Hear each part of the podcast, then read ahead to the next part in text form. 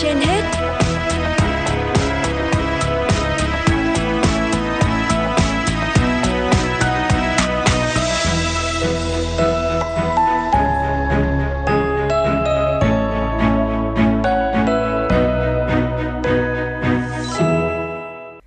Hằng và Quang Minh xin kính chào quý vị thính giả đang theo dõi chương trình Sức khỏe trên hết của Đài Phát thanh Truyền hình Hà Nội.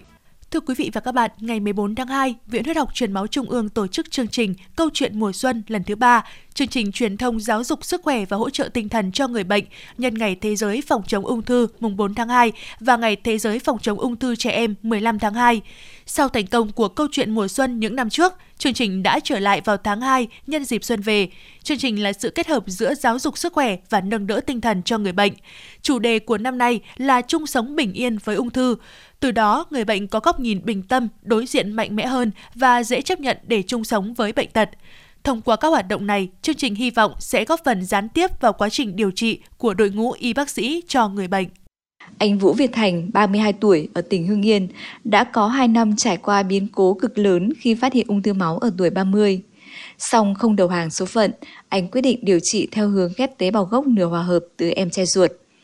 52 ngày ở phòng cách ly ghép tế bào gốc để giành lại sự sống. Với anh Thành, đó là một trải nghiệm nhiều đau đớn mà ngay cả những người giàu trí tưởng tượng cũng khó có thể hình dung hết được. Những tác dụng phụ của thuốc liên tục hành hạ cơ thể khiến anh Thành từng nghĩ chỉ cần buông xuôi phó mặc là sự sống đã sẽ qua ngã khác. Thế nhưng, với nghị lực của bản thân và sự đồng hành của các y bác sĩ và gia đình đã giúp anh quay trở lại với cuộc sống, tiếp tục làm việc và đặc biệt là tiếp tục được gắn bó với đường chạy marathon chỉ sau 6 tháng. Mình cũng tuân thủ cái hướng dẫn chỉ định của bác sĩ cũng như là tự nỗ lực của bản thân, gia đình. Thì hiện nay thì nói chung là cũng dần dần bình thường lại. Hiện nay thì cái trình độ y học về phát triển ở Việt Nam thì nó cũng đạt nhiều thành tựu tiệm cận với trình độ khu vực thế giới, thì nói chung là cũng chia sẻ với cả mọi người về nếu mà không may mắc phải những cái bệnh lý về huyết học thì nói chung là mình vẫn còn nhiều cái sự lựa chọn để điều trị rồi thì chữa trị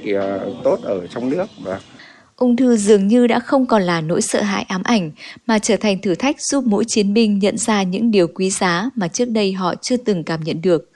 Vì thế, những bệnh nhân càng thêm trân trọng từng ngày được sống trong cuộc đời tươi đẹp và nỗ lực phi thường để làm được những điều mà ngay cả những người bình thường cũng khó thực hiện. Vũ Minh Đức, 15 tuổi, đã trải qua 10 năm chiến đấu với ung thư, nhưng chưa bao giờ em từ bỏ khát vọng đến trường. Đồng hành cùng em là người mẹ, chị Trần Thị Hồng Thắm. Dù phải làm đủ công việc, từ dọn nhà thuê, bán hàng đến bán bảo hiểm, dù hoàn cảnh thiếu thốn, nhưng chị Thắm vẫn luôn dành những điều tốt đẹp nhất cho con. Đó cũng là động lực giúp cho Vũ Minh Đức không chỉ liên tục đạt danh hiệu học sinh giỏi, mà còn say mê với võ thuật, bơi lội để tăng sức đề kháng cho cơ thể. Dạ, những lúc con chuyển hóa chất thì con thường hay bị sốt kéo dài, cơn đau, con đau xương ấy, thì con sẽ đau. Lúc đấy thì con có mẹ bên cạnh để động viên con, để giúp con về mặt tinh thần, con có nghị lực hơn để con chống chịu những cơn đau đấy. Các bác sĩ cũng rất là tận tâm khi mà các bác mang thở an ủi, động viên con với lúc mà bị đau, mệt. Các trò chuyện vui vẻ, động viên để con tinh thần đi lên. Còn đối với chị Nguyễn Thị Vinh ở huyện Đông Anh, Hà Nội, người phụ nữ từng suy sụp vì căn bệnh ung thư hạch, nhưng sau khi lui bệnh, chị vẫn quyết định ở lại phòng bệnh để chăm sóc cho những bệnh nhân khác. Nuôi con nhỏ, một mình phải chống chọi với bệnh tật không phải là điều dễ dàng, nhưng chị Vinh luôn tự nhủ, sống bao nhiêu ngày không quan trọng, mà quan trọng là mình sống sao cho có ý nghĩa. Cảm giác của một bệnh nhân ấy thì là tôi cũng đã ở lại viện, quyết định ở lại viện để chăm sóc cho những người bệnh nhân cùng cảnh ngộ và động viên, chia sẻ những kinh nghiệm mà mình đã trải qua và để làm động lực cho các bệnh nhân khác, để cho các bạn ấy là cũng sẽ có động lực để tin tưởng vào tay nghề của y bác sĩ, có niềm tin vào đội ngũ y bác sĩ và không nghĩ ngợi bệnh nữa. Tại Viện Huyết học Truyền máu Trung ương mỗi ngày đang điều trị cho khoảng 1.200 đến 1.300 bệnh nhân. Trong số đó có trên 50% là bệnh nhân mắc ung thư máu. Theo Phó Giáo sư Tiến sĩ Nguyễn Hà Thanh, Viện trưởng Viện Huyết học Truyền máu Trung ương, sau thành công của câu chuyện mùa xuân những năm trước, chương trình đã trở lại vào tháng 2 năm 2023 với chủ đề Chung sống bình yên với ung thư, với mong muốn người bệnh có góc nhìn bình tâm, đối diện mạnh mẽ hơn và dễ chấp nhận chung sống với bệnh tật. Chúng tôi muốn chia sẻ những câu chuyện này tới những người bệnh khác và tới cộng đồng.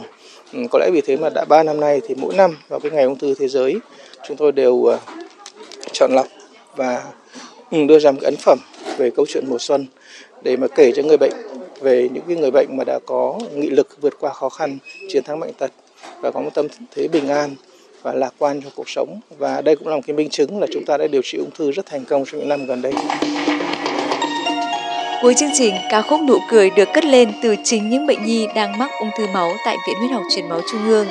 khiến cho người nghe cảm thấy thêm tin yêu cuộc đời và hy vọng vào một tương lai tốt đẹp. Cũng nhân dịp này, Viện Huyết học Truyền máu Trung ương đã biên soạn phát hành ấn phẩm Con mái yêu thương, tiếp sau ấn phẩm Câu chuyện mùa xuân và Hoa nở trên đá. Tập hợp trong ấn phẩm là những chia sẻ chân thật về từng khoảnh khắc vừa mong manh vừa mạnh mẽ trên chặng đường vượt qua bệnh tật, là những câu chuyện về ý chí kiên cường mà chan chứa yêu thương, truyền lại niềm cảm hứng cho những người đồng bệnh để họ tự tin đi về phía mặt trời. Hành trình phi thường của người bệnh ung thư máu được kể lại trong ấn phẩm cũng chính là minh chứng cho những tiến bộ trong điều trị ung thư và thêm một lần nữa khẳng định ung thư không phải là dấu chấm hết.